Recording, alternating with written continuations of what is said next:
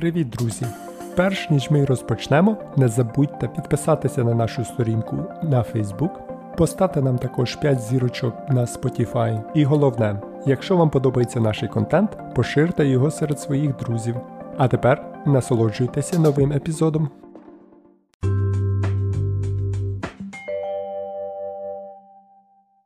Привіт, друзі! Сьогодні ми записуємо особливий випуск технічної бази. В студії я, Богдан, і зі мною особливий гість Валерій Осипов. Він працює у відділі гідрохімії Українського гідрометеорологічного інституту та веде напрям моделювання річкових систем.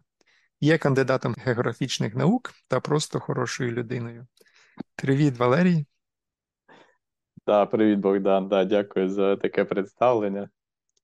Ми насправді з Богданом е, давно знайомі, разом навчалися, але отак я опинився в географії.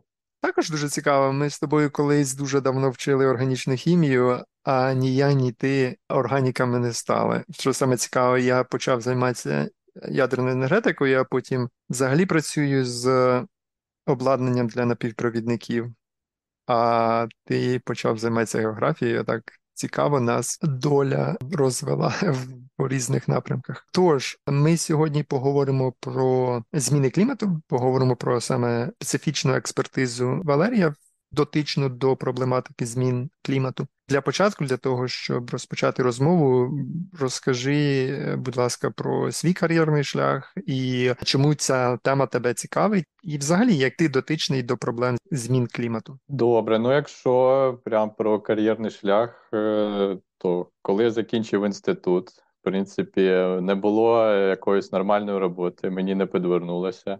Я тоді грав в покер, мене це нормально влаштовувало. Тому, коли мені запропонував там один мій родич піти в цей Український гідрометеорологічний інститут, займатися проблемою зміни клімату, він вивчав, як е, сонячна активність, як рух планети впливають на зміни клімату, чи там взагалі впливають.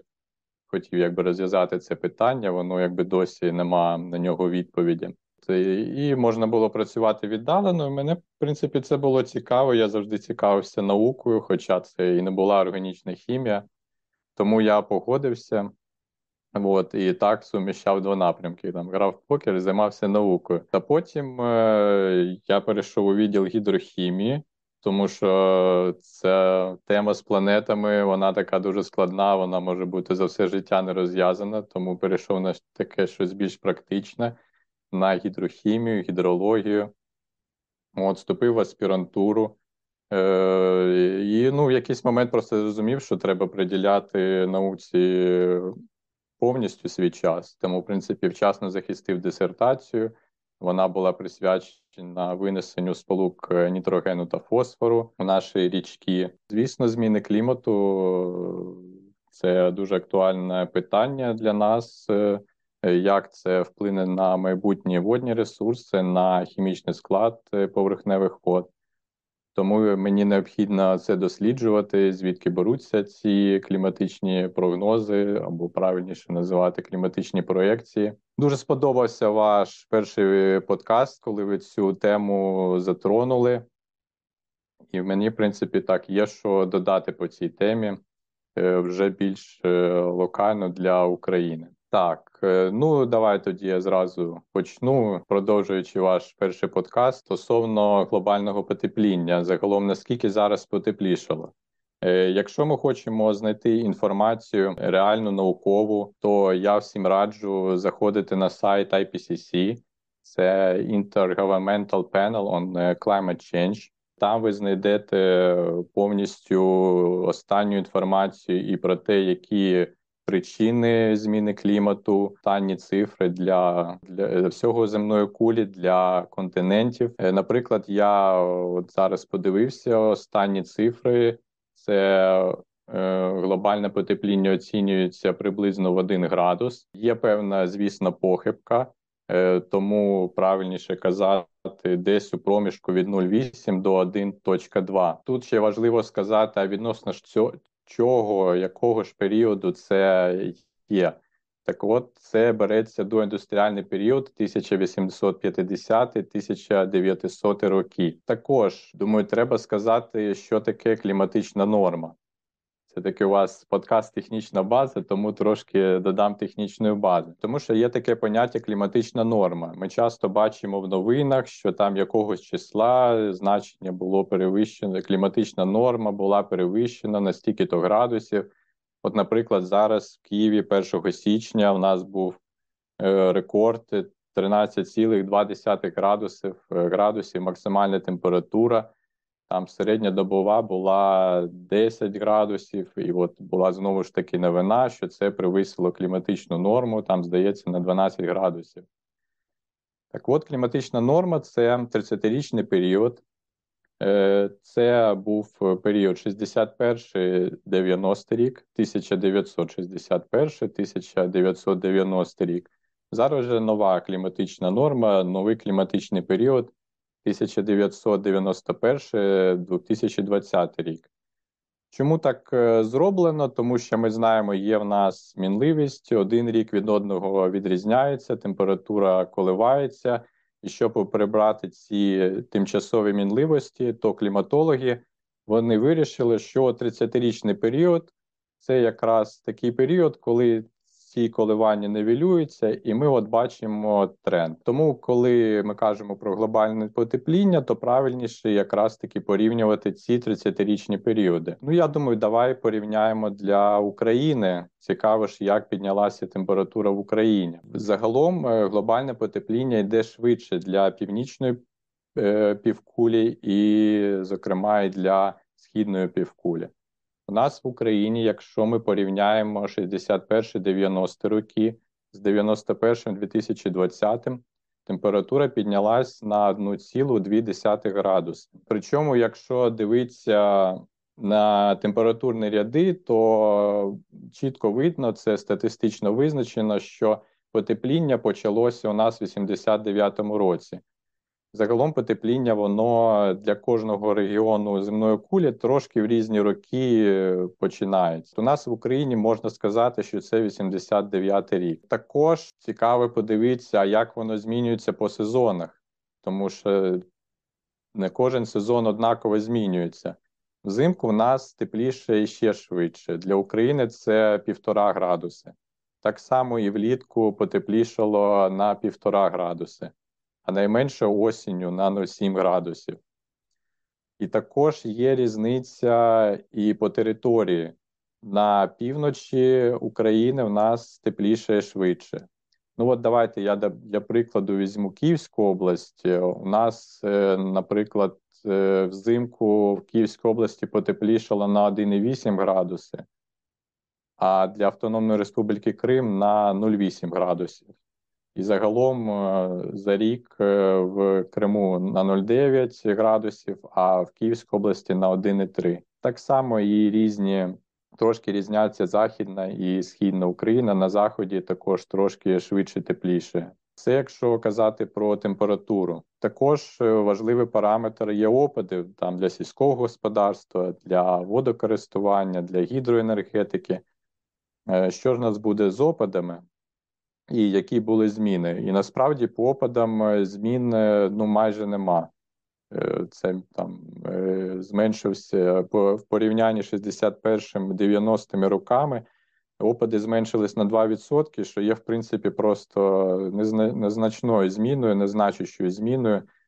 Це в межах похиб. Але влітку так є зменшення на 8%, що погано, бо влітку якраз таки висока температура, і це може призвести до е, збільшення посух. Ну, це явно призведе до збільшення посух. Ну, тепер ми можемо, я думаю, поговорити, а що ж нас в майбутньому чекає по температурі, по опадами для України.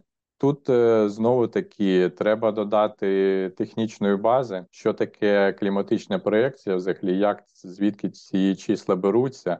Насправді ці кліматичних проєкцій їх декілька десятків. Вони, в принципі, засновані на однакових принципах, е, але все одно розрахунки дещо різняться, і тому цих проєкцій робиться багато, там 20, 30, 40, і потім знаходиться середня, і середня вважається як найбільш е, імовірний сценарій. Ще я маю додати, що існують різні сценарії викидів парникових газів.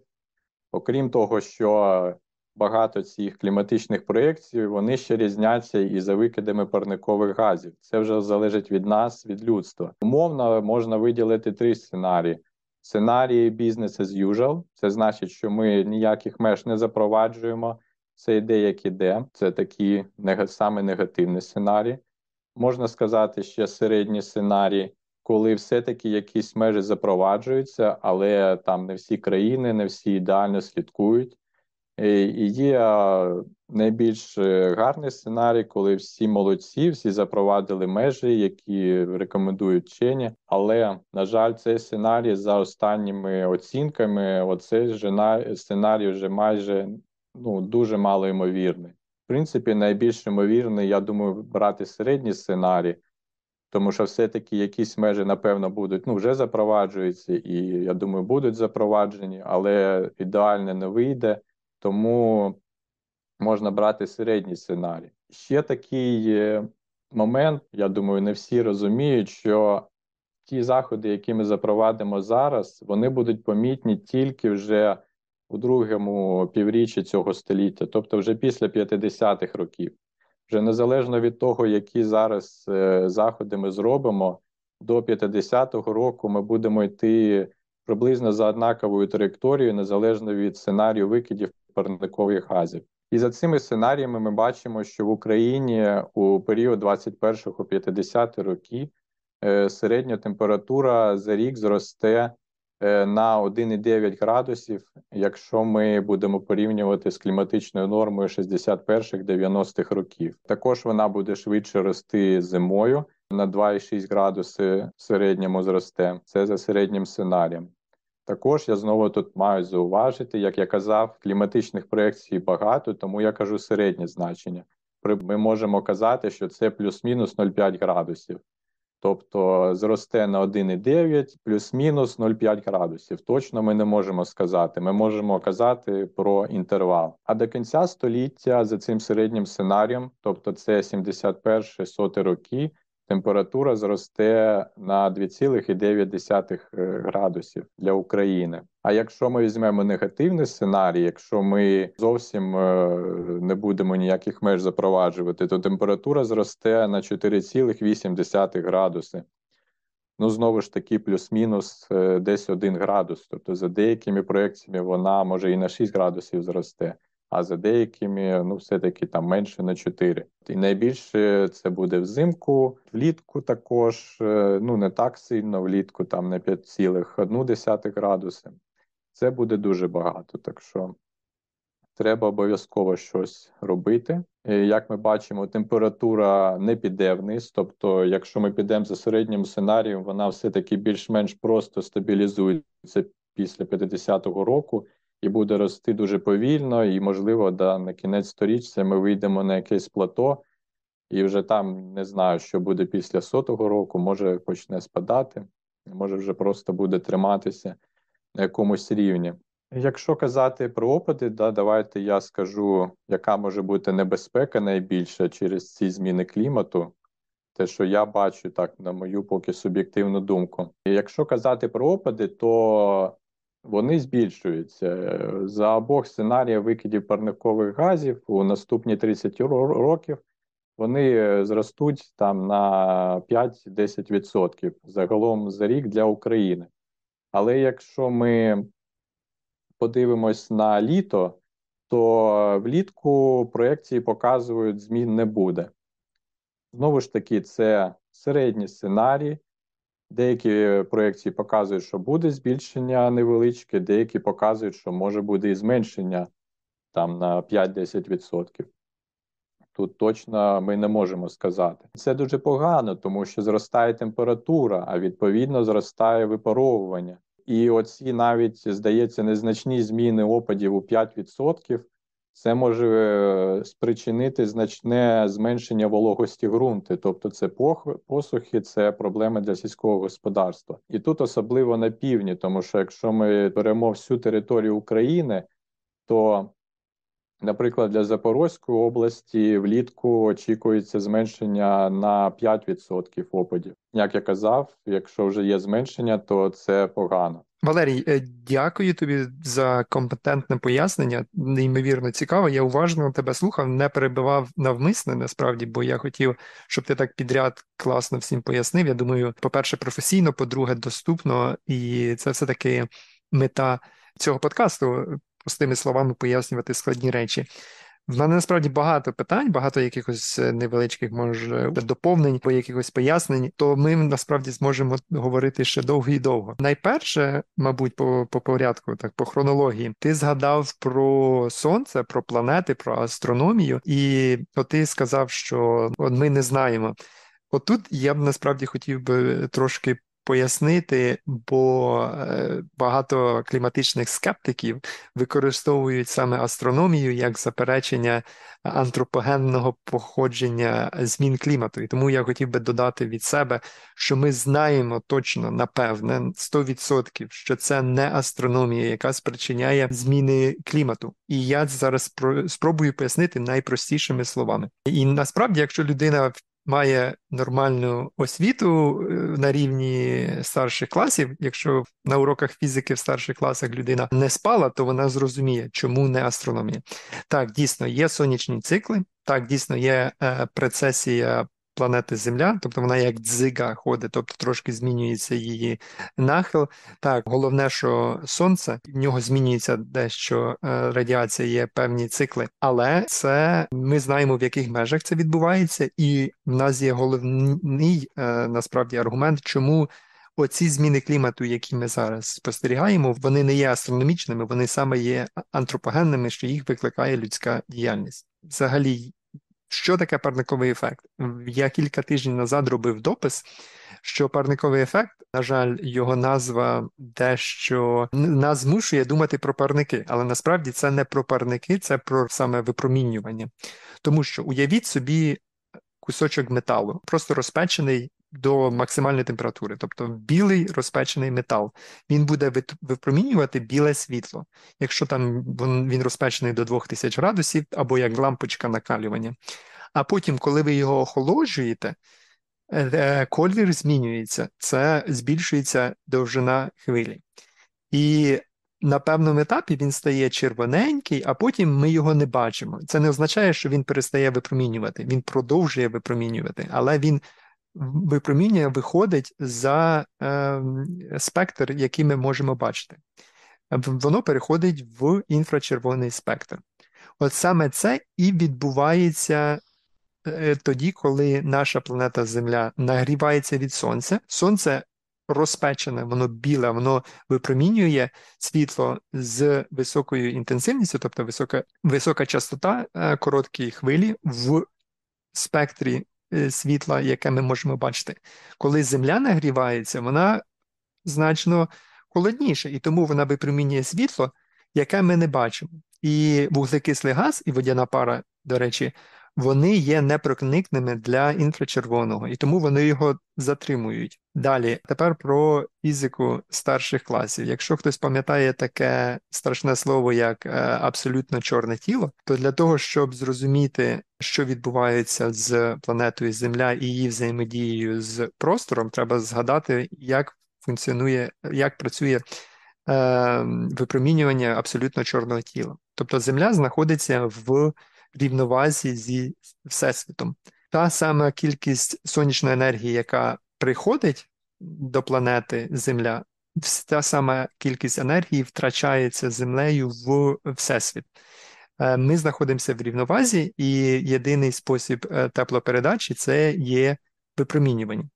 Як ми знаємо, випромінювання пропорційно температурі в четвертій степені. І ми можемо, і до, до речі, це зробив Фур'є на початку 19 століття. Можна це порахувати. Ми знаємо площу планети Земля, ми знаємо інтенсивність випромінювання сонця, і ми можемо порівняти, яка температура середня Землі буде відповідати втраті температури.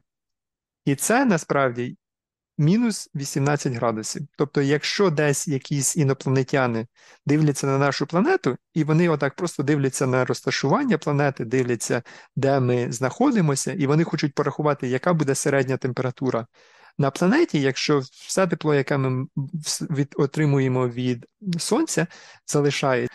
То відповідь мінус 18 градусів. І Фур'є ще на початку 18 століття він зрозумів, на початку 19 століття він зрозумів, що мінус 18 градусів це явно не те, що ми спостерігаємо, бо ми спостерігаємо, що середня температура 15 градусів. А де береться ці, ця різниця в 33 градуси? І ця різниця в 33 градуси вона береться від парникового ефекту. Тобто пар... ми завдячуємо парниковому ефекту, що ми живемо на цій планеті.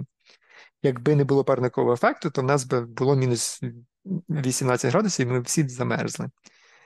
Але що відбувається? Тобто, верхні шари атмосфери, ми знаємо, що вони дуже холодні. Тобто, коли ви літаєте на літаку, там ну, мінус 50 градусів. Для того, щоб Земля була теплою, верхні шари атмосфери мають бути холодними. І тепер, якщо зміни клімату спричиняються змінами сонячної радіації, то Земля буде рівномірно нагріватися. І нижні шари атмосфери, і верхні шари атмосфери нагріваються рівномірно. Коли ми спостерігаємо охолодження верхніх шарів атмосфери, тому що до них інфрачервона радіація просто не доходить, а нагрівання нижніх е, шарів атмосфери тобто дельта, різниця температур між верхніми шарами атмосфери і нижніми шарами атмосфери збільшується, це означає, що саме природа атмосфери змінюється, а не сонце. Бо якби сонце, то ми б спостерігали рівномірне нагрівання, і верхніх шарів також так само. Тож, я веду до цього, що ми точно знаємо, напевне, що зміни клімату спричинені змінами в атмосфері, а не астрономією.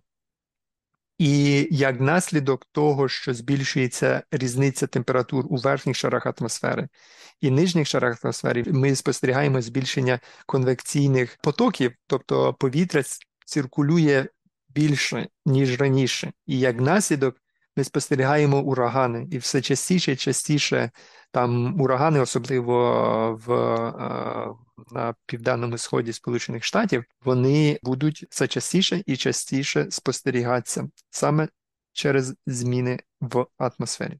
Це було моє коротке пояснення парникового ефекту і чому саме зміни в атмосфері викликають зміни клімату, а не сонячна активність. Так, абсолютно вірно.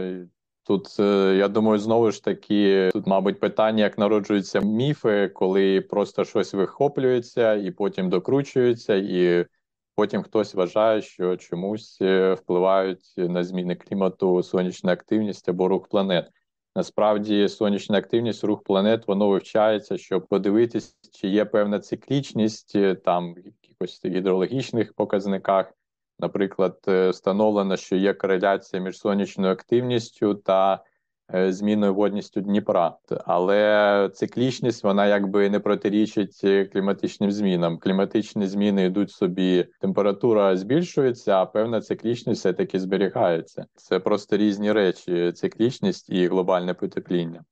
Сто відсотків.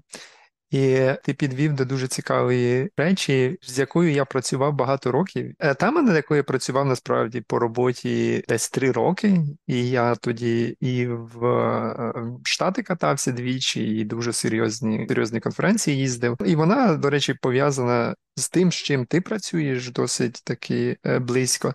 Я працював над повінями і ризиками повіні на ядерній електростанції, і я працював з гідрологами, але від від них мені треба були просто криві. Крива, яка показує, наприклад, там медіанна е, крива е, рівня річки там. І і, період е, повернення, return period, я насправді не знаю, чи період повернення це буде коректний переклад. Цього рівня річки. Там є, наприклад, тисячні паводки, які кожну тисячу років. Ну, це це не це не означає, що вони рівно. Це знаєш, також одне з непорозумінь термінології. Це не означає, що там рівно кожну тисячу років вони повертаються. Ні, там вони можуть два роки підряд бути, а потім там не бути дві тисячі років, ну грубо кажучи, але в середньому річка досягає певного рівня і брав цю криву, і потім її е, інтегрував з якимись безпековими моделями на електростанціях, з процедурами. з тим, як люди мають е, діяти, і дуже часто вони не будуть діяти так, як їм треба, бо тут. З однієї сторони треба там станцію рятувати, а з другої, е, ну, з іншої сторони, треба там сім'ю рятувати. Да? І як, А як ти знаєш, що людина буде робити саме те, що їй там робоча інструкція приписує, а не буде там рятувати е, свою родину, грубо кажучи. Ну, це такий е, приклад вирваний з контексту. Але я хотів сказати: зміни клімату наклали величезну проблему, навіть навіть проблема термінології, тому що раніше в нас була гіпотеза, що є якийсь усереднений рівень річки, і він залишається таким. Тобто це називається стаціонарна модель, що в нас є там такий рівень річки. Знову ж таки, ти краще знаєш, я пояснюю дуже простими словами, тож я навіть не уявляю, якою українською є термінологія, і так просто на ходу якось перекладаю і намагаюся знайти якісь українські відповідники. І ми могли побудувати криву, яка буде показувати, наприклад, там з якою частотою оцей рівень води в річці буде повертатися. Але тепер, якщо в нас немає стаціонарної моделі, якщо ми знаємо, що клімат змінюється і опади, як ти сказав, там будуть збільшуватися на 5%, це означає там, наприклад, наступні 50 років це буде там кожного року на 0,1% більше, то навіть саме поняття циклічності, саме поняття періоду повернення, воно не має сенсу, тому що твоя база змінюється. Це це, це більше не, не, не якась горизонтальна пряма, а це може бути якась пряма яка нахилена. А насправді це змінює все. І це, це навіть змінює. Тобто, якщо раніше, наприклад, цей рівень річки досягався кожні там 100 років, а у вас тепер не пряма, а, а нахил, і воно буде кожні 10 років. Це абсолютно все змінює. Е, до того ж, гідрології ще дуже важливо рослинність, тому що якщо у вас за ніч там був якийсь аномальний осади, та там я не знаю, яких якась там кількість міліметрів випала за ніч, і це дуже проблематично. Тоді, коли якщо у вас багато зараз рослинності і коренева система розвинута, земля може дуже легко всю цю воду абсорбувати, і це не вплине дуже сильно на рівень річки. Тоді, коли, якщо при зміні рослинності у вас там навіть зміна сільськогосподарської культури, і, е, і у вас там менше коренів в, в ґрунті, грубо кажучи, то при цьому вода абсорбується гірше. Це також треба брати до уваги. Там багато хороших вчених розробляють різні моделі Монте-Карло, коли вони дивляться, яким чином в нас є. Ось скільки, наприклад, опадів було по в попередні е, місяці. Е, за іронією долі, якщо ґрунт занадто сухий, то він буде менше вологи в себе вбирати, бо він може бути пересушений, і це все просто вода потече в річку і спричинить оці аномальні е, коливання рівня річки. І це дуже проблематично для індустріальних установ, тому що вони будувалися з якимось там розрахунком, що в нас ну, не буде таких якихось великих аномальних коливань е, в рівні річки. Тож, я багато наговорив, дуже непрофесійно, але я намагався дуже від себе з простими словами українською пояснити, і я думаю, ти зрозумів, що я мав на увазі. То тепер хочу тебе попросити, щоб ти приблизно це саме пересказав, але більш професійною мовою. І я думаю, ти зрозумів проблематику, тобто то де Україна в цьому питанні і де ти вбачаєш ризики, і е, ну виправ е, мене, якщо я наговорив якоїсь дурниці. Добре, чудово, Богдан. Можна можемо брати тебе на роботу. Якщо якщо в тебе будуть проблеми, ми тебе в Український гідрометеорологічний інститут точно візьмемо, бо я бачу в тебе вже така. Е, гарна база насправді, да, я здивований, що ти стільки багато знаєш про гідрологію. Так, да, я, мабуть, в контексті України тоді більше розкажу про те, що тої теми, якої ти зараз торкнувся. Щодо ти кажеш рівень повернення, просто да, робиш прямий переклад. Це українською мовою у нас є термін е, забезпеченість, там забезпеченість водного стоку.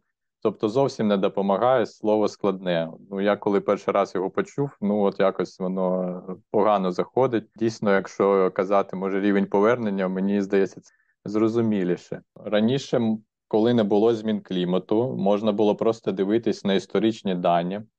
Я думаю, тут можна на прикладі річки Десни сказати, тому що на Десні спостереження за рівнем води воно ведеться з 1880 року десь, або 85-го, тобто вже 140 років. І, в принципі, можна було просто взяти, подивитись останні 100 років, який був рівень максимальний, який був рівень мінімальний, і вже від цих цифр відштовхуватись.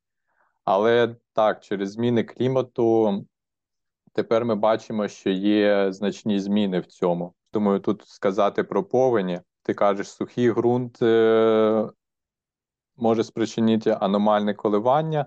Ті ґрунти, що є в Україні, якщо вони якщо в них низька вологість, вони будуть гарно сприймати вологу.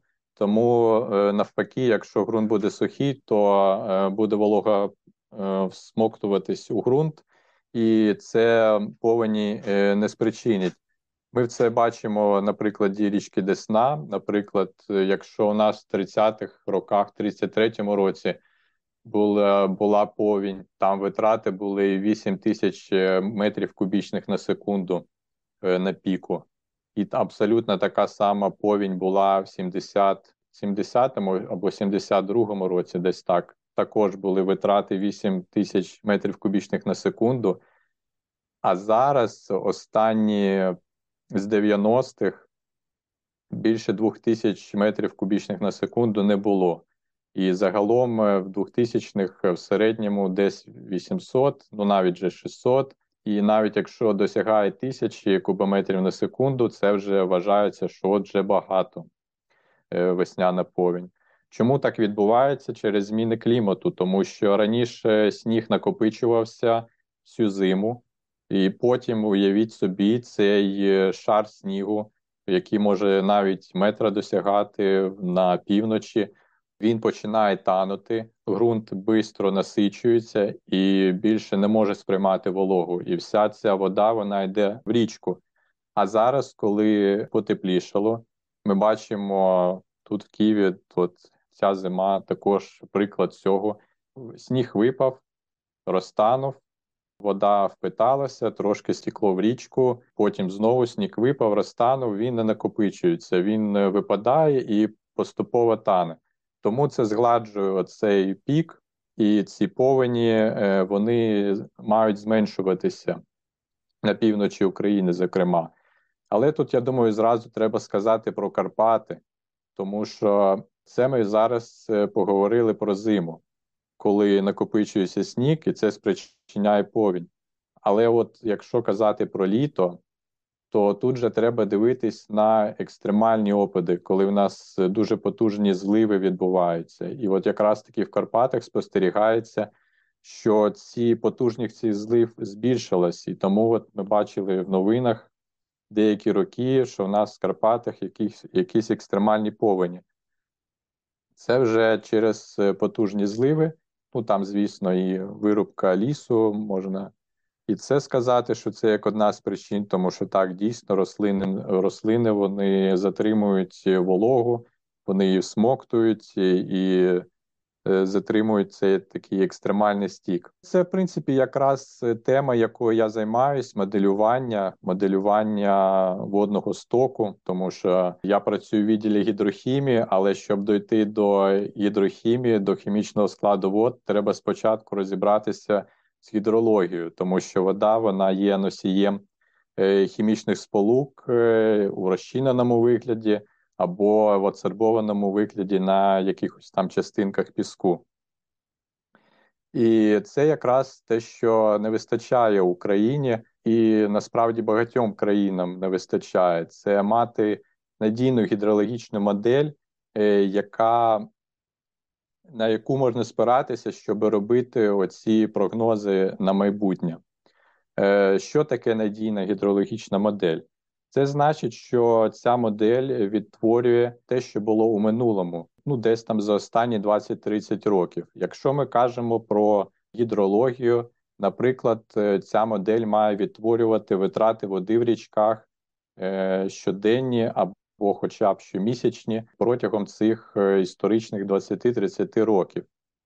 Якщо модель з цим впорається, звісно, з певною похибкою ідеально неможливо зробити, тому що ми не знаємо про навколишнє середовище, все, що нам потрібно знати. І коли в нас є ця надійна модель, ми можемо туди закладати кліматичні проекції, бачити, що є в майбутньому.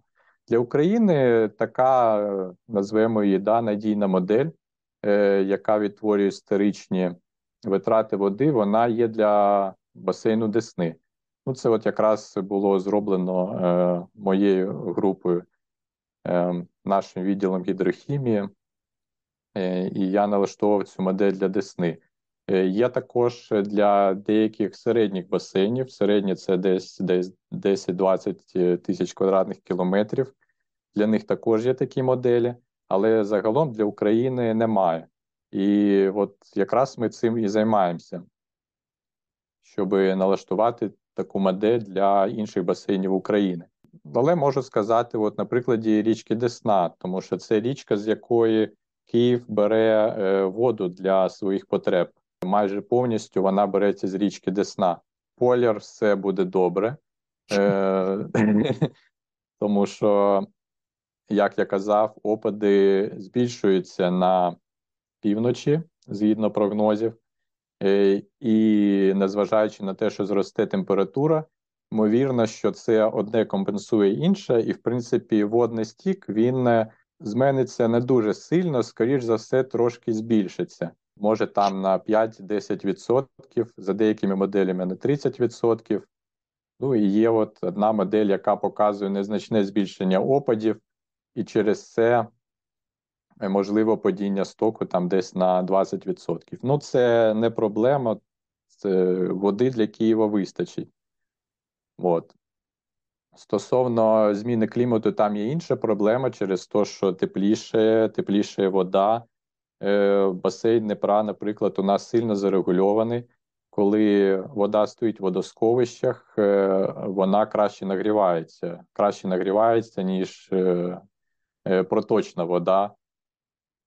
Е, а якщо вона нагрівається, це спричиняє більш е, потужний ріст водоростів. Да, І тому от ми бачимо кожен е, рік, ми бачимо, що у нас зелене зелене Дніпро, і ймовірно, що це буде наростати таке. Але знову ж таки, взагалі, для прогнозу, для стратегічного планування, там для бізнесу, для індустрії їм потрібно знати конкретику. Їм недостатньо просто сказати, де буде погано, де буде добре. Треба дати конкретні цифри. Тому що загальні оцінки вони існують. Е, у нас прийнята, наприклад, кліматична стратегія. Може пізніше до цього дійдемо. Там можна, в принципі, почитати, якщо погуглити е, кліматична стратегія України 2030, там можна почитати, які проблеми очікують Україну, але якби в загальних словах. А нам потрібно, як вченим, дати конкретику. Е, і для цього це потрібні такі гідрологічні моделі, е, які відтворюють історичні періоди, і тому ми можемо на них спиратися і е, для майбутнього. Дякую за пояснення. Я б хотів би лише додати, коли я казав про засушеність ґрунтів, знову ж таки, не знаю, як воно правильно називається. Я мав на увазі до до тієї межі, що вони стають майже як в пустелі, що в тебе е, пересушені ґрунти, вони там в рослинність вже ну, частково вмирає, там немає таких глибоких коренів, і і в них оця поростість зменшується. Оце, ну так як ти сказав, з українськими ґрунтами в нас в принципі проблем немає. І так також розвіяти хотів один міф про наші неймовірні чорноземи, в яких навіть лавочка, яку вкопаєш, то вона роз, розквітне на наступну весну. То наші чорноземи вони якраз дуже такі круті не через те, що там такі якісь мінерали чи якісь там поживні речовини неймовірні, а саме через їхню хорошу поростість їхню хорошу здатність утримувати вологу влітку, коли довго не було опадів, то наші ґрунти якраз в тому такі і класні. Чи якийсь ризик в Україні, що все-таки якість ґрунтів буде погіршуватися через те, що вони, я не знаю, пересушаться, можливо, чи там ще якісь є ризики невідворотніх змін е, якості ґрунтів і як наслідок зміни гідрології? Так, дякую. Якраз хотів е, про це сказати, бо це дійсно е, погляду гідрології, з погляду сільського господарства. Я бачу, що це один з основних ризиків. Я, як гідролог, можу казати про вологість ґрунтів. А от знову ж таки, на прикладі річки Десна, навіть за за от одного із сценаріїв, коли все-таки буде до, зовсім незначне зменшення опадів, там буквально на 5%, але це може призвести до падіння вологості ґрунтів, запасу вологі у ґрунту десь на 20-30%.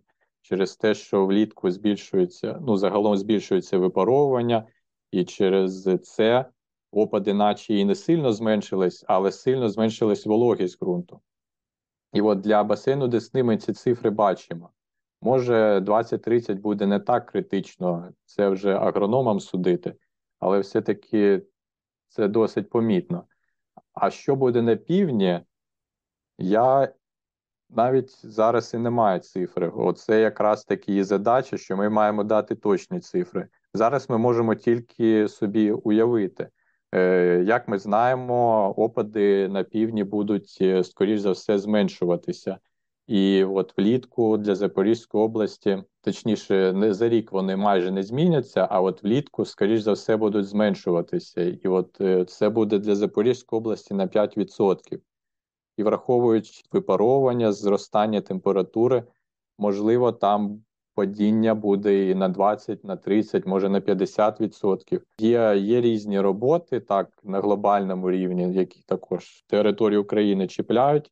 Там там дуже сильно різняться цифри. Хтось каже мінус 70, хтось каже мінус 10. Нема якби надійного ще прогнозу. Не можу як агроном зробити висновок, чи буде там це пустеля, чи не пустеля. Але то, що те, що рослинам точно не буде вистачати вологі, для нормального розвитку, то це точно.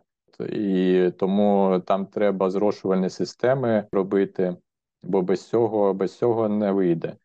На півдні у нас е, теж чорноземи, вони не такі е, родючі, як у лісостепу, у центральній частині країни, але це теж е, гарний родючий ґрунт, його не можна втрачати. А якщо буде посуха, то звісно він втратиться, ерозійні процеси і так далі. Це треба рятувати, звісно, думати про це, скажімо так. Чудово, чудово, дякую за пояснення. І ми маємо на меті доносити такі меседжі до людей, щоб люди принаймні знали про це і, можливо, тримали на думці, що є інші ризики, які, можливо, зараз вони не є пріоритетними, не є очевидними зі зрозумілих причин, але. Треба, щоб е, люди знали і думали. І все-таки технічні рішення існують, зрошувальні системи існують, і є країни, які зараз живуть е, в умовах значно менш сприятливі з точки зору клімату, ніж Україна, навіть за гіршого, найгіршого розвитку подій. Тому нам можна переймати досвід е, зрошування там на півдні Сполучених Штатів наприклад, є вже готові рішення. Звичайно, за це треба буде платити, звичайно, це, це не безкоштовно, але треба діяти, треба проактивно до цього всього ставитися.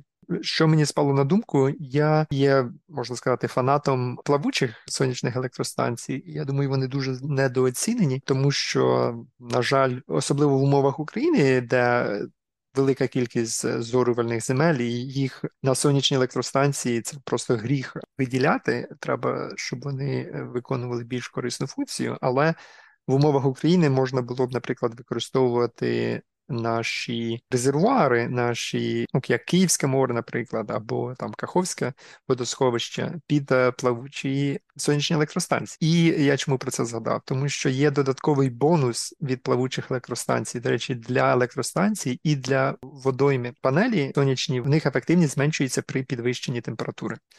Приклад, влітку, коли у вас вони на даху, і якщо погано повітря циркулює, і у вас дах розпечений, особливо якщо він металевий, і сонячна панель розпечена, то її ефективність конкретно падає. Там, навіть якщо ви почитаєте ТТХ цих сонячних панелей, там буде навіть написано на скільки відсотків там при піднятті температури на 10 градусів вони будуть втрачати ефективність.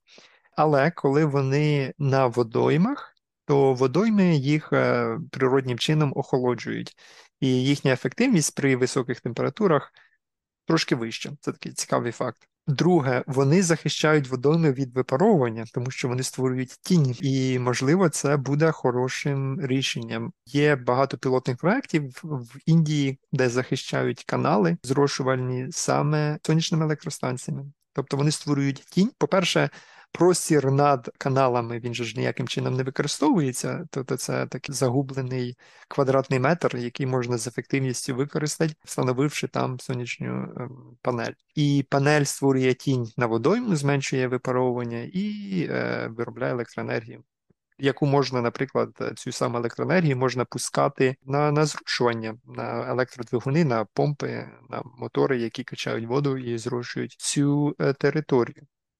До того ж, я в нашому пілотному випуску розповідав про те, що я критикував сонячну електростанцію через те, що вона виробляє електроенергію не тоді, коли тобі потрібна електроенергія, а тоді, коли є сонце. Інколи в деяких застосуваннях, таких як е, зрошування, наприклад, це особливо не відіграє великої ролі. Ну, мається на увазі, що добре там.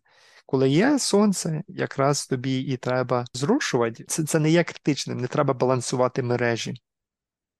Тому е, сонячні панелі для зрушування дуже хороша річ. До речі, цікавий факт: зростання виробництва опіума в Афганістані пояснюється дешевизною сонячних панелей. Е, чесне слово, можете загуглити. Дуже унікальна історія.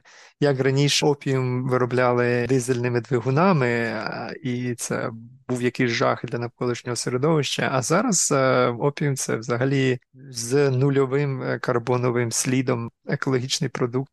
Цікавий факт. Так, так, дійсно. Я, Вже ми до опіума так раз і прийшли. Ти ще згадав, що потрібно, щоб люди знали, да, що буде в майбутньому. Це якраз і тим, чим я займаюсь, е, теж моя, ну я б сказав, така страсть, е, щоб це донести і зробити інструменти, щоб люди знали про це.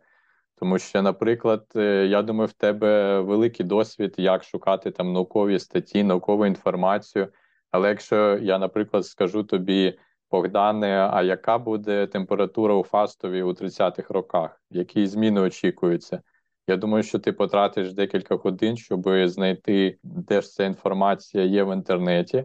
Потім ще потратиш декілька годин, а може навіть і діб, коли ти знайдеш цю інформацію, як розпакувати той формат, в якому ці дані зберігаються. Але, наприклад, якщо я попрошу тебе знайти прогноз погоди, то ти за хвилину загуглиш сайт погоди, там ти знайдеш е, швидко строчку, де треба набрати фастів, і вже ти бачиш ці дані. А якщо стосується зміни клімату, то чомусь ці дані не можна знайти швидко і вони зовсім незручному форматі. Хоча вони безкоштовні, вони відкриті, є в інтернеті, взагалі не проблема. Зараз цей популярний напрямок взагалі у світі створення таких кліматичних сервісів. Кліматичний сервіс це якийсь інструмент, якась, наприклад, веб-платформа, яка у зручному вигляді дає інформацію кінцевому користувачу. Тут е, ми можемо, я думаю, конкурувати з іншими країнами, тому що в них така сама проблема. Я відвідував багато міжнародних конференцій. і Я завжди бачу, що купа корисної інформації, яка корисна для бізнесу, для стратегічного планування, для індустрії. Вона захована в pdf звітах або в Microsoft PowerPoint презентаціях. І якщо ти не вчений, тобі важко або взагалі неможливо в цьому розібратися. А якщо вчений, то треба все одно тратити багато часу.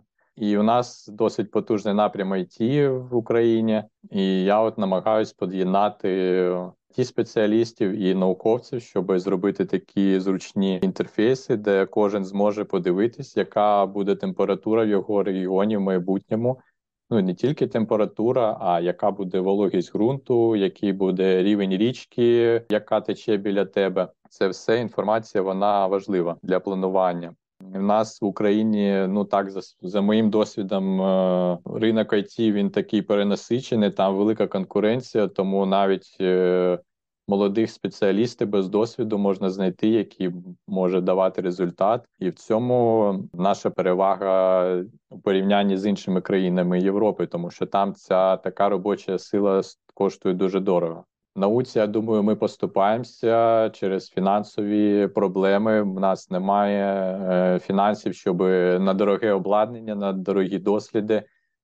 Тому в цьому ми точно не виграємо. Але от саме зробити такі зручні сервіси, я думаю, ми зможемо, тому що ця інформація є відкритою. Чудова Тоді... ініціатива. Е, до речі, ти сказав, згадав про показники, які в майбутньому будуть. Мені згадалося, що є дуже сильна кореляція в Сполучених Штатах. Було класне дослідження. Вони дивилися, як змінюється змінюється населення в різних штатах, і навіть в межах одного штату, там, наприклад, в Нью-Йорку є там Upstate Нью-Йорк і в Нью-Йорк Сіті. Наприклад, Техас зростає дуже сильно за останні багато десятиліть, але вони зробили багато кореляцій між різними різними різними показниками, і найвищий рівень кореляції між е, змінами населення в штаті або в конкретному county спостерігався саме з середньою температурою в січні місяці в тому штаті.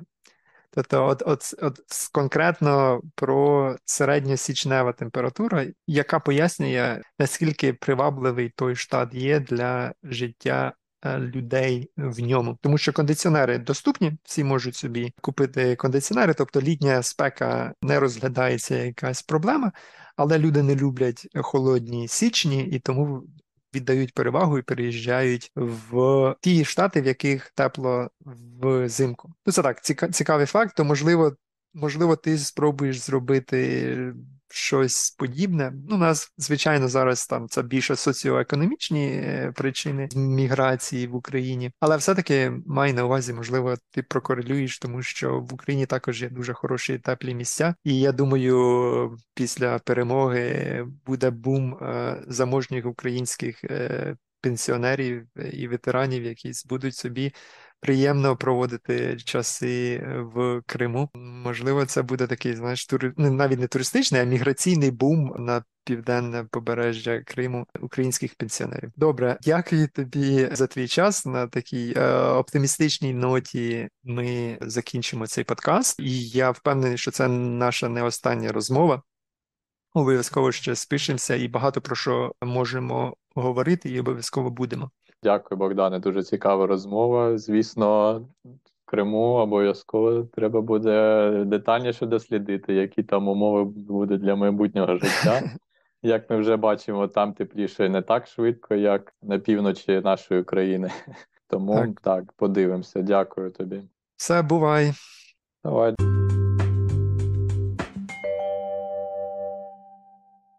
Привіт, дорогі слухачі. Привіт, Павло. Як в тебе справи? Привіт. Та нормально на роботі сьогодні. Як ця зима? Як ти її оцінюєш? Тепленька. Тепленька. Я думаю, всі помітили, що зима незвичайна. В мене тут е, в садку бруньки е, розпустилися в січні місяці. Вже похолодало, звичайно, а от там на минулому тижні було дуже тепло. Тут я скажу по Брюсселю, то е, був період холодів, але він я думав, типу, ось уже зима, ось уже холод, і зараз буде страшно холодно і морозно, але цього всього не було. Після тих холодів близько нуля прийшло тепло угу. близько 10-12 градусів, багато дощу, багато вітру, але холодів немає. Ну, з одного боку, це круто через те, що ми економимо дуже багато енергоресурсів, і русня від цього від цього від цього тепла насправді більше потерпає русня.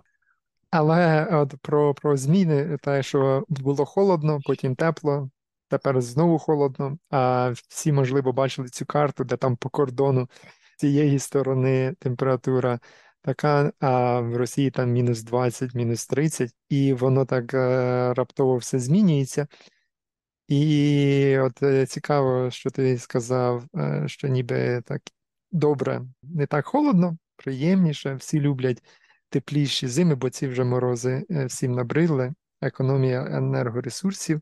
Але знову ж таки, от я з батьком говорив, він казав, що бджоли на Різдво вилітали, думали, що весна, шукали квіточки. Так само. То сьогодні я б хотів би саме про це поговорити: про зміни клімату, чи є вони реальними, що наука каже про зміни клімату, і що чекати в майбутньому. Чи це якийсь позитивний процес, чи негативний процес, чи нейтральний процес? Хотів би про це поговорити. Ну, насправді від себе зауважую, що, як на мене, ми мало звертаємо на зміни клімату уваги. В українському контексті ця тема не піднімається, бо існують більш нагальні проблеми. Зараз війна, а щодо війни е, політика. У нас нація дуже заполітизована, дуже люблять слідкувати за політикою, ніби це якийсь бразильський серіал, там такі інтриги. Теленовела. Теленовела, да, теленовела довжиною в е, 35 років. Ось зміни клімату це щось таке, що десь може хтось чув, але, по-перше, це, мабуть, не страшно, бо тепліше буде, ну, краще, е, менше енергоносіїв використовується. І це десь там, це, це, це не в нас. Це десь там, я не знаю, можливо, в Африці щось там, чи В океані острови, може, там десь якісь затопи, чи- але Так, то дуже далеко. то дуже далеко, і то нас не цікавить. І от сьогодні я хотів би трошки змінити думку наших слухачів, що треба звертати увагу на зміни клімату, тому що в мене була така теорія. Пам'ятаєш, коли Гра престолів, ніби такий серіал недавній, але це ж було вже більше 10 років назад, коли він вийшов. Коли вийшов перший сезон, тоді ж книжки ще не дописали, і ну ніхто не знав, яким чином це воно закінчиться. І там були різні теорії, і ем, я сам думав, о, якісь там, як, як воно далі буде розвиватися. І от мене була така типа теорія, що це насправді про зміни клімату. Я думав, от чувак може виграти Нобелівську премію миру, якщо він в кінці, в останньому сезоні, скаже, що це про зміни клімату. Що от, от, є оці різні королівства, які між собою там сваряться, воюють, один одного вбивають, там такі інтриги, таке все погане. А тут десь на півночі є там ці білі ходаки, а які собі йдуть, йдуть, йдуть, йдуть, а тут всі сваряться, сваряться, сваряться, а вони тут прийдуть, всіх уб'ють і, і всі помруть. І я такий думав, що в кінці буде така алегорія. Ось ми тут, як люди, сваримося, а насправді є більша загроза, яка прийде і всіх повбиває. Коментар до того, що вона досі не дописана, книжка, він досі пише, і десь зараз в прогресі шоста, і він там крайній раз, коли виходив на публіку із апдейтом по книгах, то він казав, що 75% написано. Це так небагато немало минуло вже, мабуть, років 10-12, відколи він попередньо випустив, і досі пише. І в мене була приблизно така сама теорія. Я думав собі, що серіал закінчиться тим, що буде зима, і буде цей залізний трон просто в пустому, е, в якійсь зимовій пустелі, і, можливо, там на цьому троні буде сидіти цей король зими чи король ночі, Мгм. як його називають. Так. Така сама теорія була. Але художня форма, яка виправдала оцю таку теорію, там люди сваряться, а є якась загроза, яка прийшла і всіх нафіг убила. Це фільм Не дивись вгору, де прямо вже без алегорій, без нічого, просто автори взяли дровеняку і дали глядачу по голові: дивіться, ось так буде, і це буде точно, і цього не уникнути. І треба щось робити зараз, уже бігом всім разом, інакше буде погано.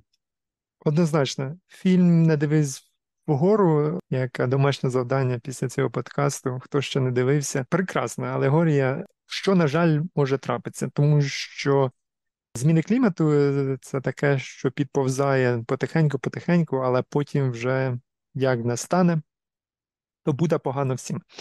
Сьогодні хочу про це поговорити, і що саме нас чекає, і наскільки це все погано, можливо, не дуже погано. Ну, поговоримо про це.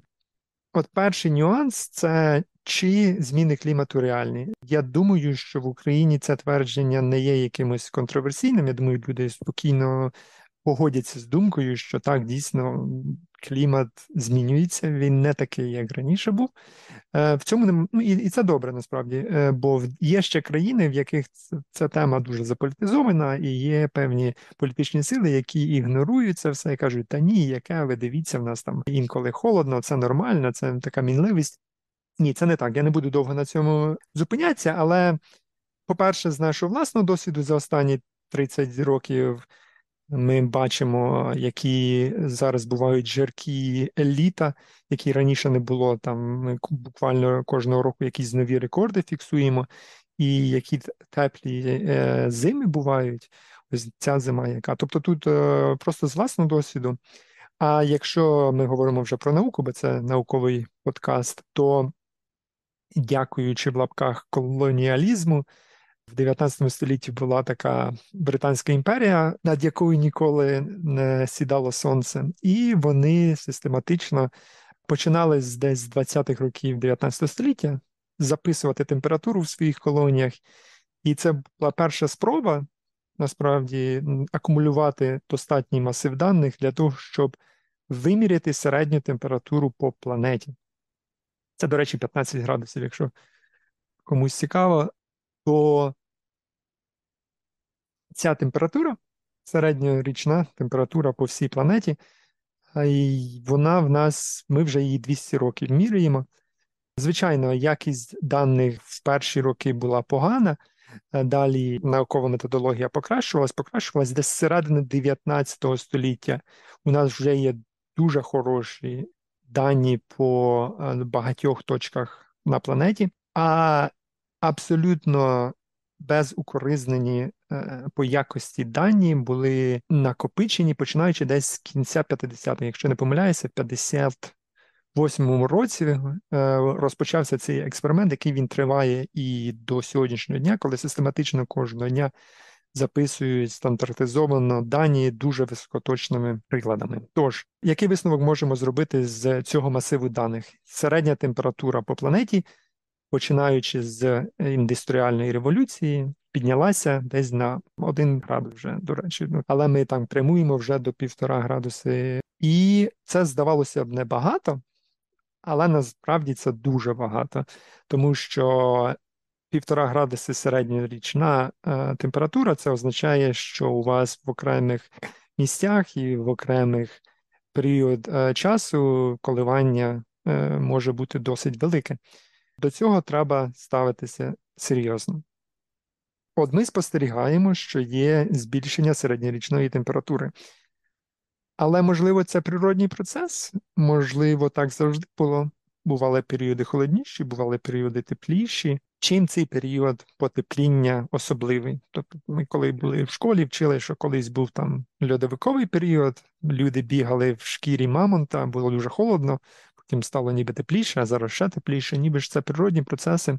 Коли люди бігали в шкурах мамонтах, мамонта вони не виробляли в індустріальних кількостях е, метан і СО2, які є, в принципі, цими парниковими газами, е, які, скажімо так, погіршують умови для е, цирку- циркуляції відведення тепла від поверхні, поверхні землі, створюючи парниковий ефект. Тобто, це можна сказати, така от е, в атмосфері прошарок це два метану, і тому е, раніше, можливо, там були якісь інші об'єктивні чинники. Зараз таким об'єктивним чинником підвищення цієї температури є збільшення кількості парникових газів.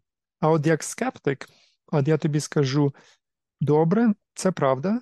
Ми міряємо концентрацію вуглекислого газу в атмосфері, вона дійсно зростає. Вона зросла десь на більш ніж на третину, починаючи з 50-х років, коли ми її міряємо. Тоді вона була 0,03%. Це 300 частинок на мільйон. ppm, parts per million. А зараз вона вже 420, тобто ми це міряємо, це об'єктивний факт.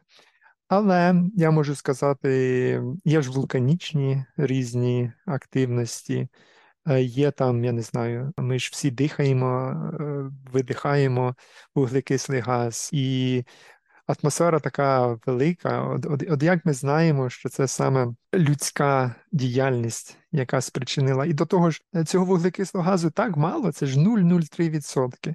А ще є сонячні цикли, тобто, можливо, це сонце яскравіше світить, можливо, це якесь вулканічне походження вуглекислого газу.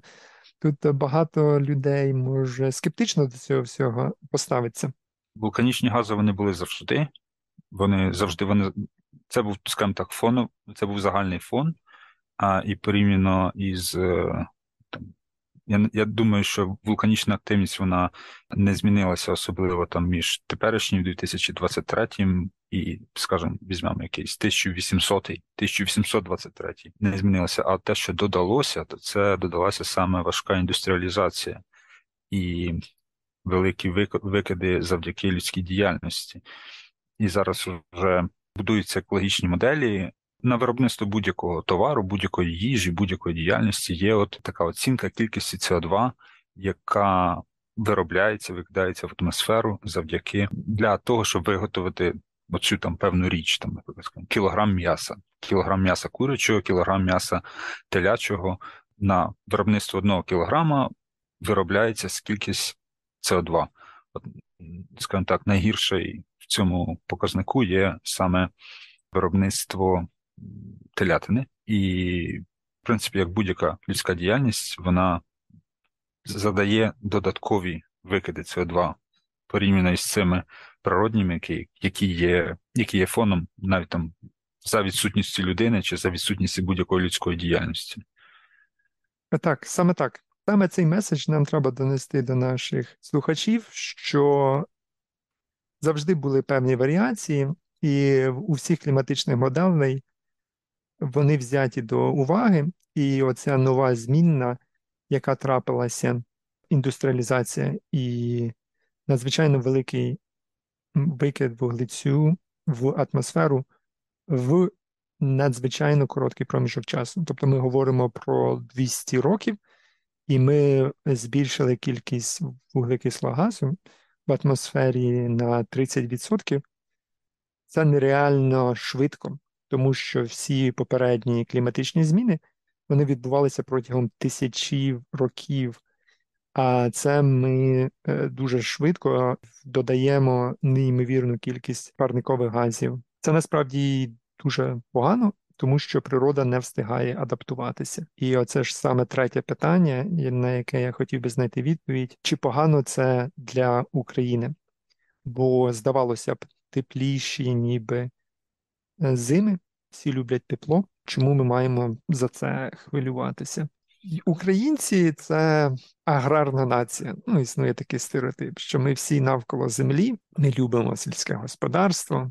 Насправді, в реальності ми нація, яка швидко урбанізується, і і більшість людей зайняті в постіндустріальному секторі, але все одно ми такі е, хлібороби. хлібороби.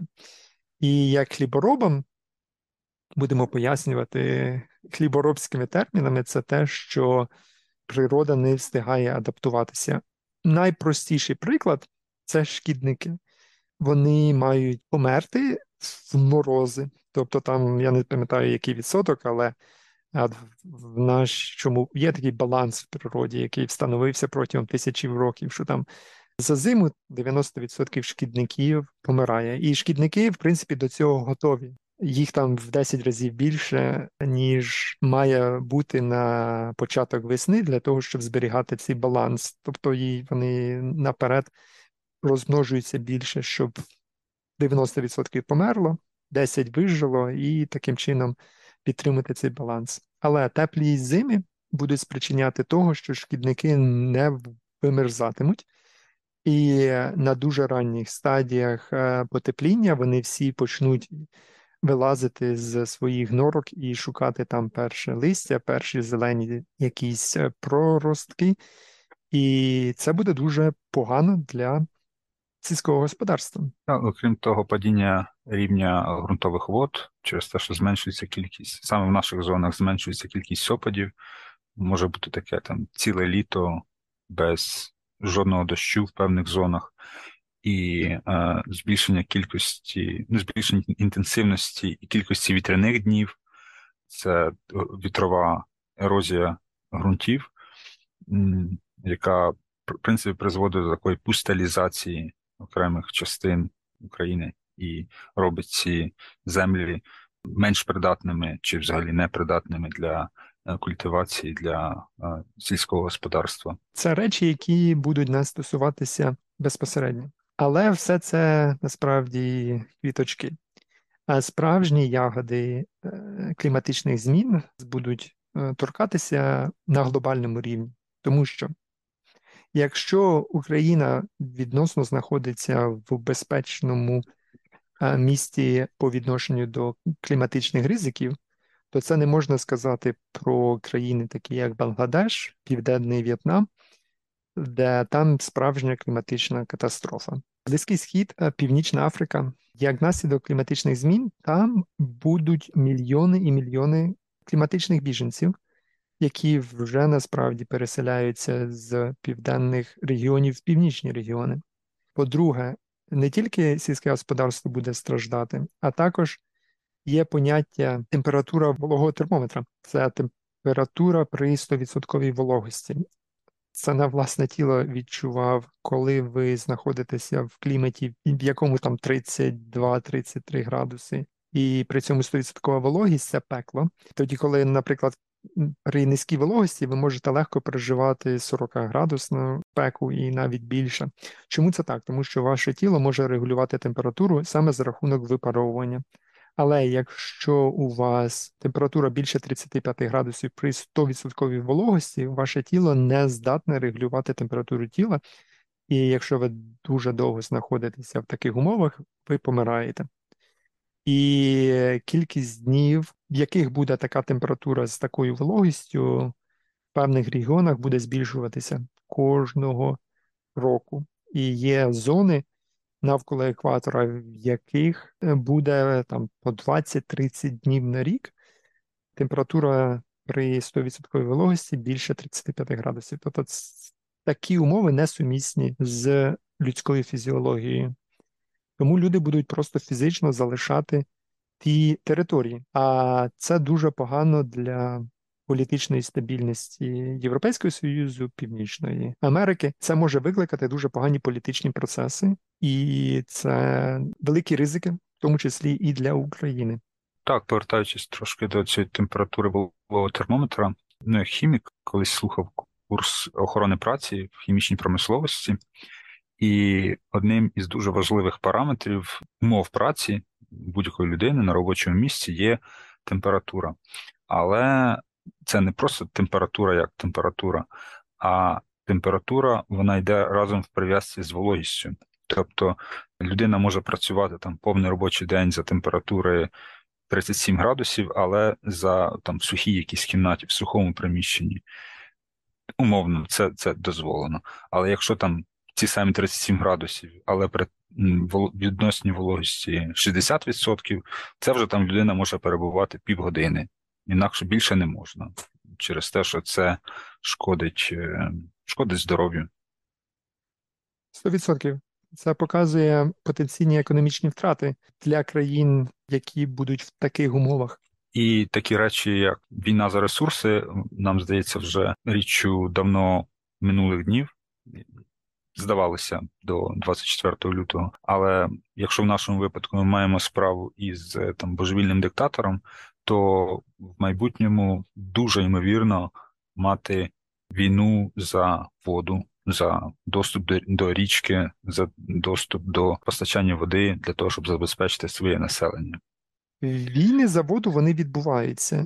Я коли був в Індії, то я про це говорив місцевими, і для них для них це це речі, які в новинах з'являються фактично там щомісяця. В Індії дуже складна політична ситуація. Насправді субрегіон, про який ми мало знаємо, але там дуже багато мов різних, там багато різних етнічних груп, це не є якоюсь там однією країною. Це, це континент, це субконтинент із багатьма внутрішніми конфліктами, і вони далі будуть погіршуватися. І там дуже часто село вирізає село через воду, через те, що там хтось якусь греблю побудував. Там там жахливі речі насправді відбуваються через воду. І воно далі буде тільки погіршуватися. Тому я веду до того, що навіть якщо ми зараз говоримо про якісь віддалені регіони, повірте, це стосується всіх, в тому числі українського якогось фермера, тому що сама модель існування нашої глобалізованої економіки є під загрозою.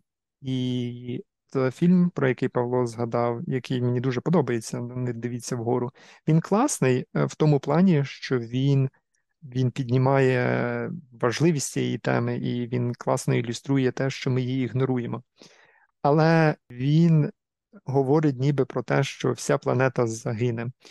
Насправді треба розуміти, що кліматичні зміни не загрожують нашій планеті як такій.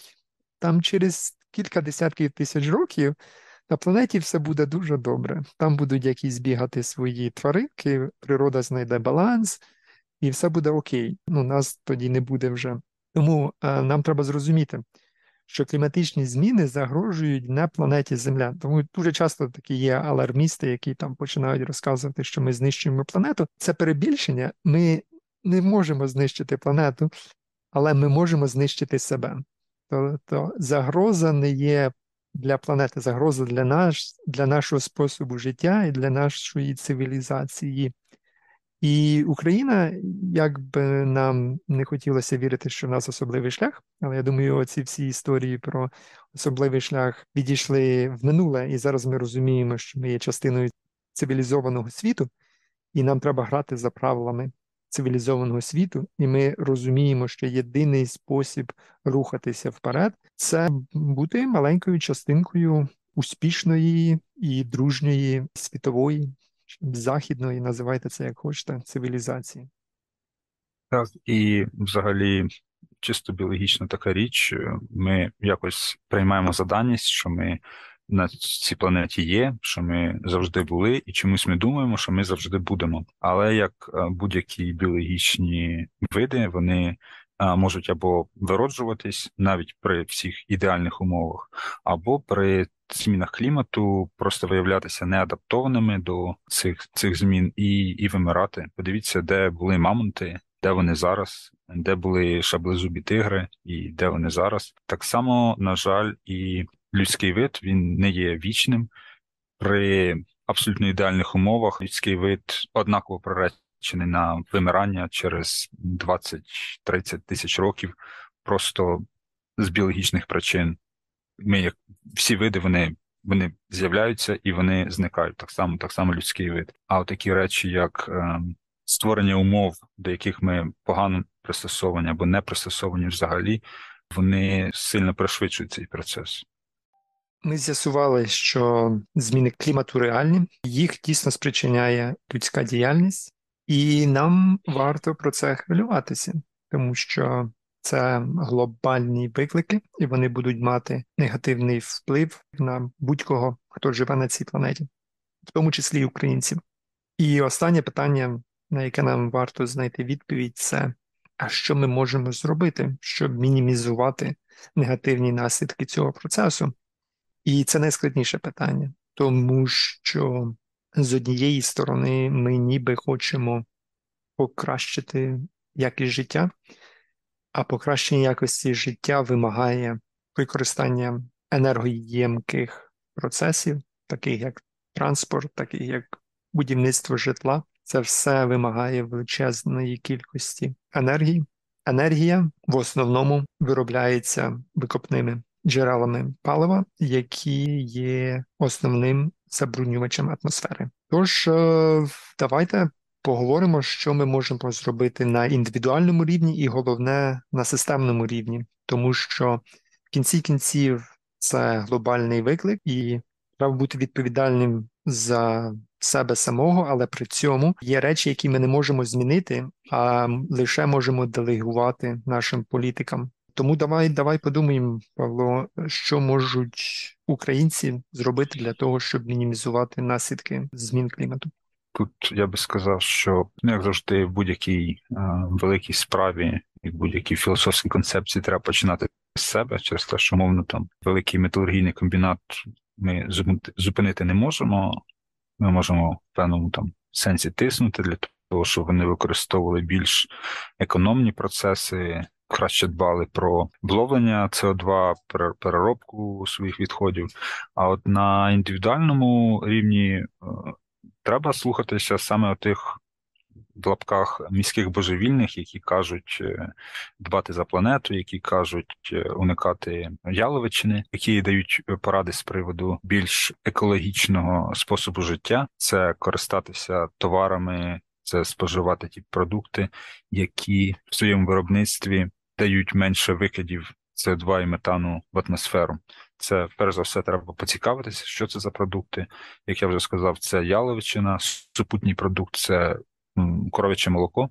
Воно на один літр на один літр молока викидається. Я я зараз не згадаю якусь е, конкретну цифру, але це в рази більше СО2. Тобто корова, коли вона їсть, жує і переробляє переробляє свою їжу. Окрім СО2, в неї використ... виробляється дуже багато метану, який є насправді гіршим парниковим газом навіть ніж СО2, тому треба можливо там. Споживати менше молока, менше молокопродуктів, можливо, переключитися на е, рослинне молоко, молоко рослинного походження. Також це стосується нашого способу життя, нашого способу переміщення по місту пріоритизувати або громадський транспорт, або велосипедний транспорт, або електротранспорт над поїздкою в автомобілі. Бо коли ми їдемо як одна людина в автомобілі, тобто ми викидаємо там за хвилину поїздки х кілограм СО2. А коли ми їдемо в одному великому автобусі, хоч автобус на через те, що він є великим, в нього більше двигун викидає більше СО2, але в перерахунку на одну людину, яка їде в цьому автобусі, яка переміщується на один кілометр, він викидає набагато менше СО2, ніж якби ви їхали одні в машині. Те саме, наприклад, з літаками. Тут в мене по роботі є така цікава регуляція. Я спочатку так дуже дивно поставився до цього, а потім, коли трошки почитав про ефект, сприйняв це нормально. Коли мені треба їхати в відрядження десь за місто, десь за в іншу країну, то тут є таке правило 500 кілометрів. Якщо місце призначення знаходиться на відстані менше ніж 500 кілометрів, то мені не можна брати авіаквиток. Мені треба пріоритизувати або автобус, або їхати поїздом. Тому так, треба оптимізуватися, треба бути більш екосвідомими, треба чимось поцікавитися, треба поцікавитися, скільки СО2 виробляється при виробництві нашого улюбленого сиру, чи нашого улюбленого пива, чи нашої улюбленої Кока-Коли, і подивитися на альтернативи, споживати продукти, можливо, не за їхньою торговою маркою, не за їхньою естетичною якістю, а за тим, наскільки сильно вони шкодять оточенню. Це може звучати досить наївно, але якщо велика кількість людей будуть сповідувати цей принцип, якщо великий виробник помітить, що його продукти почали купувати на 5% менше, ніж їх купували до цього, можливо, він змінить свої пріоритети. Неможливо, він точно змінить свої пріоритети через те, що ніхто не хоче втрачати ринки. Тому треба вчити людей, людям треба доносити. Перший нюанс це те, що ми робимо. Наші звички, наші споживчі звички, наша рутина. Тут саме ми контролюємо те, що ми робимо в певних рамках, звичайно, але ми можемо впливати на нас самих. І головне це самоосвіта. Головне цікавитися проблематикою і адаптувати е, свої споживчі звички. Друга сторона проблеми це інновації. Саме сьогоднішній епізод це такий вступний епізод про зміни клімату і як можна мінімізувати наслідки змін клімату, і які інновації нас чекають попереду, і які трансформації енергетики і суспільства в цілому нас чекають. Сьогодні наша задача це задавати питання, а відповіді детальні ми будемо давати і обговорювати протягом багатьох наступних епізодів. Щодо інновацій, тут список безкінечний. Звичайно, очевидні речі це відновлювальні джерела енергії, але знову ж таки, як Павло зауважив, треба рахувати. Не все так очевидно. Наприклад, нові технології це нові будинки, пасивні або напівпасивні. При будівництві нового будинку також дуже багато викидається СО2, тому що виробляти нову цеглу, новий цемент, нові матеріали це величезна кількість. Я рахував по своєму будинку, це десь 80 тонн в карбоновому еквіваленті. Цемент дуже, Так. дуже, дуже багато виробляє СО2. СО2 там є прямо побічним продуктом а, реакції синтезу цементу. Так, так. Про це, до речі, про це можна окремо зробити. Випуск саме про цемент. Е, І є стартап, в який Білл Гейтс вклав дуже багато грошей. Там ніби нейтрально-карбоновий е, цемент. Є навіть певні стартапи, які кажуть, що в них є цемент, якого негативний карбоновий, ем, а то, що вони більше карбону е, вловлюють, ніж е, викидають в атмосферу. Але це все, це все дрібниця. І якщо ми подивимося в глобальному масштабі, Китай лиє там мільйони тонн бетону щороку. Наслідок для атмосфери дуже дуже серйозний. А як жартують кліматичні вчені, атмосфера це як Лас-Вегас. Що відбувається в атмосфері, залишається в атмосфері. Про це не варто забувати, що атмосфера, е, ми чомусь так звикли, викидаємо все в атмосферу як в смітник, і потім вітерець десь повіяв, і все. Планета це ж замкнута система. Тобто, все, що ви спалюєте, все, що летить в атмосферу, воно залишається в атмосфері. До речі, є існує такий міф, що ніби дерева там вловлюють СО2 і все добре, дерева легені планети. Вони вловлюють СО2, але невеличкий відсоток. Якщо говорити про конкретні цифри, ми кожного року викидаємо десь 10 гігатон, це да, мільярдів тонн вуглецю в атмосферу, і планета здатна абсорбувати лише половину цього. І більшість вуглецю вловлюють саме не дерева, навіть там не Амазонія, а Світовий океан. Більшість е, вуглецю СО2 це водорозчинний газ. Ми всі пили газовану водичку, але ми всі так само знаємо, що розчинність газів у воді е, зменшується з температурою. Також зменшується з концентрацією цих газів у воді. Океан нас буде рятувати. Океан зараз майже половину всіх наших вуглекислих газів вловлює, але е, відбувається підвищення кислотності океанів, зниження pH. При цьому океани, температура світового океану підростає, а розчинність газів при підвищенні температури зменшується. І при цьому океан може вловити газів тільки до певної межі.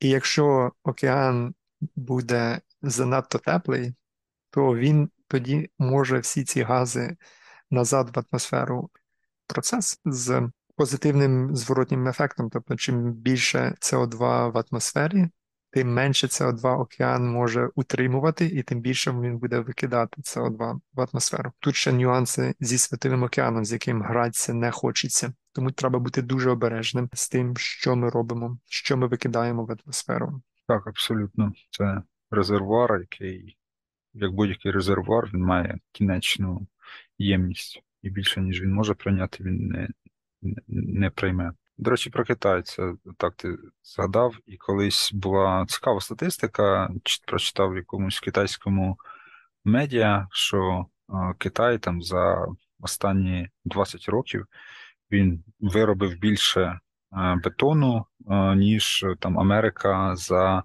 там майже всю свою історію. І це подавалося як е, крутий приклад економічної ефективності, економічного зростання, яка там класна комуністична партія Китаю. Але разом з тим, оці всі об'єми вони нашкодили дуже сильно, і ці всі скажімо, вклад Китаю він надзвичайно великий у тому, що ми називаємо глобальними змінами клімату. Цікава тема, тому що комуністична партія Китаю, вона вже ж давно не комуністична. Це просто звичайна тоталітарна партія, яка буде триматися за владу будь-якою ціною, і це вони роблять. В них є суспільний договір е, з народом, і цей суспільний договір тримався останні 30 років на тому, що у вас покращується рівень життя, і ви нас не трогаєте. Тобто, ми диктатори, ми все тримаємо під контролем, у вас немає ні свободи слова, ні свободи ніякої, але ми вам підвищуємо якість життя, а ви нам даєте можливість залишатися при владі. І тому Китай гнався за економічним ростом будь-якою ціною, е, плював на екологію, як на локальну екологію, так і на глобальну екологію. І люди це терпіли, тому що щороку якість життя покращувалось, покращувалось, покращувалось і покращувалось.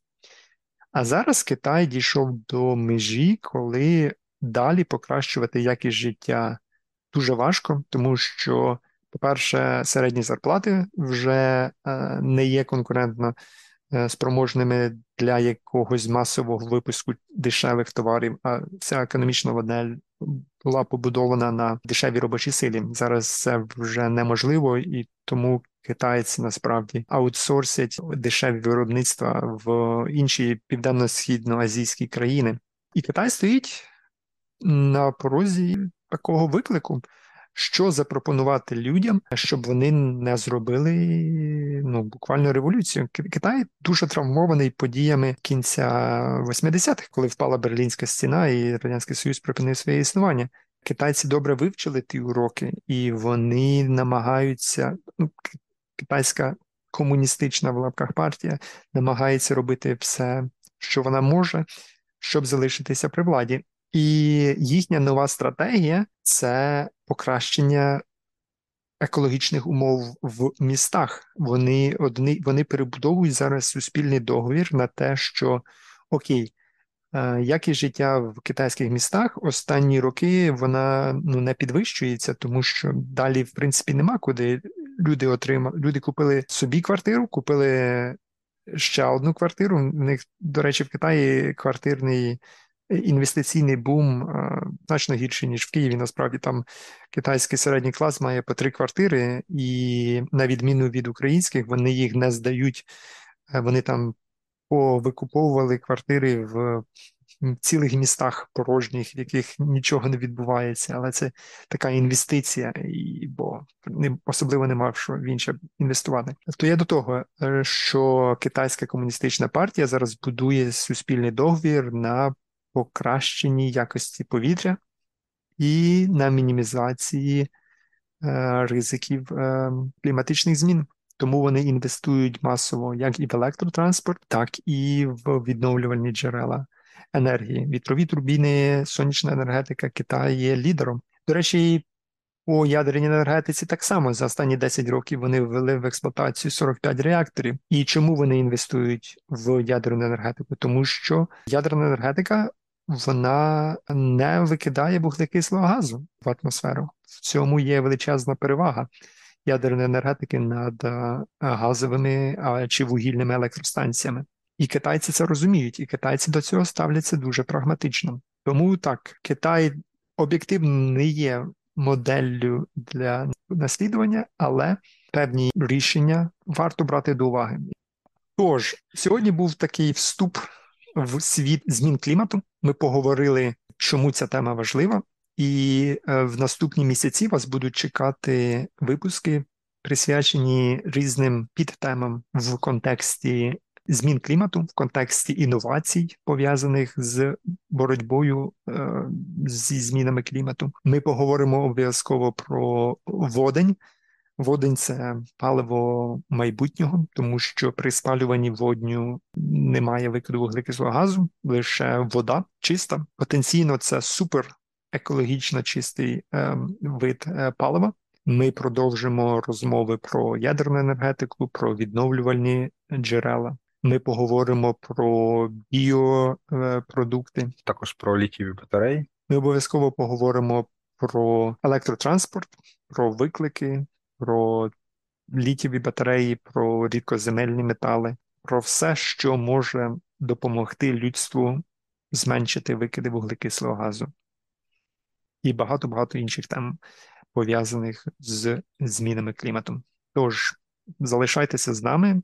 Залишайте ваші відгуки на нашій сторінці в Facebook, підписуйтесь на наш канал на вашій улюбленій платформі. Так, е, якщо у вас є питання, пишіть нам у Facebook. Ми будемо раді е, отримати від вас е, зворотній зв'язок. Дякую і до побачення. Щасливо.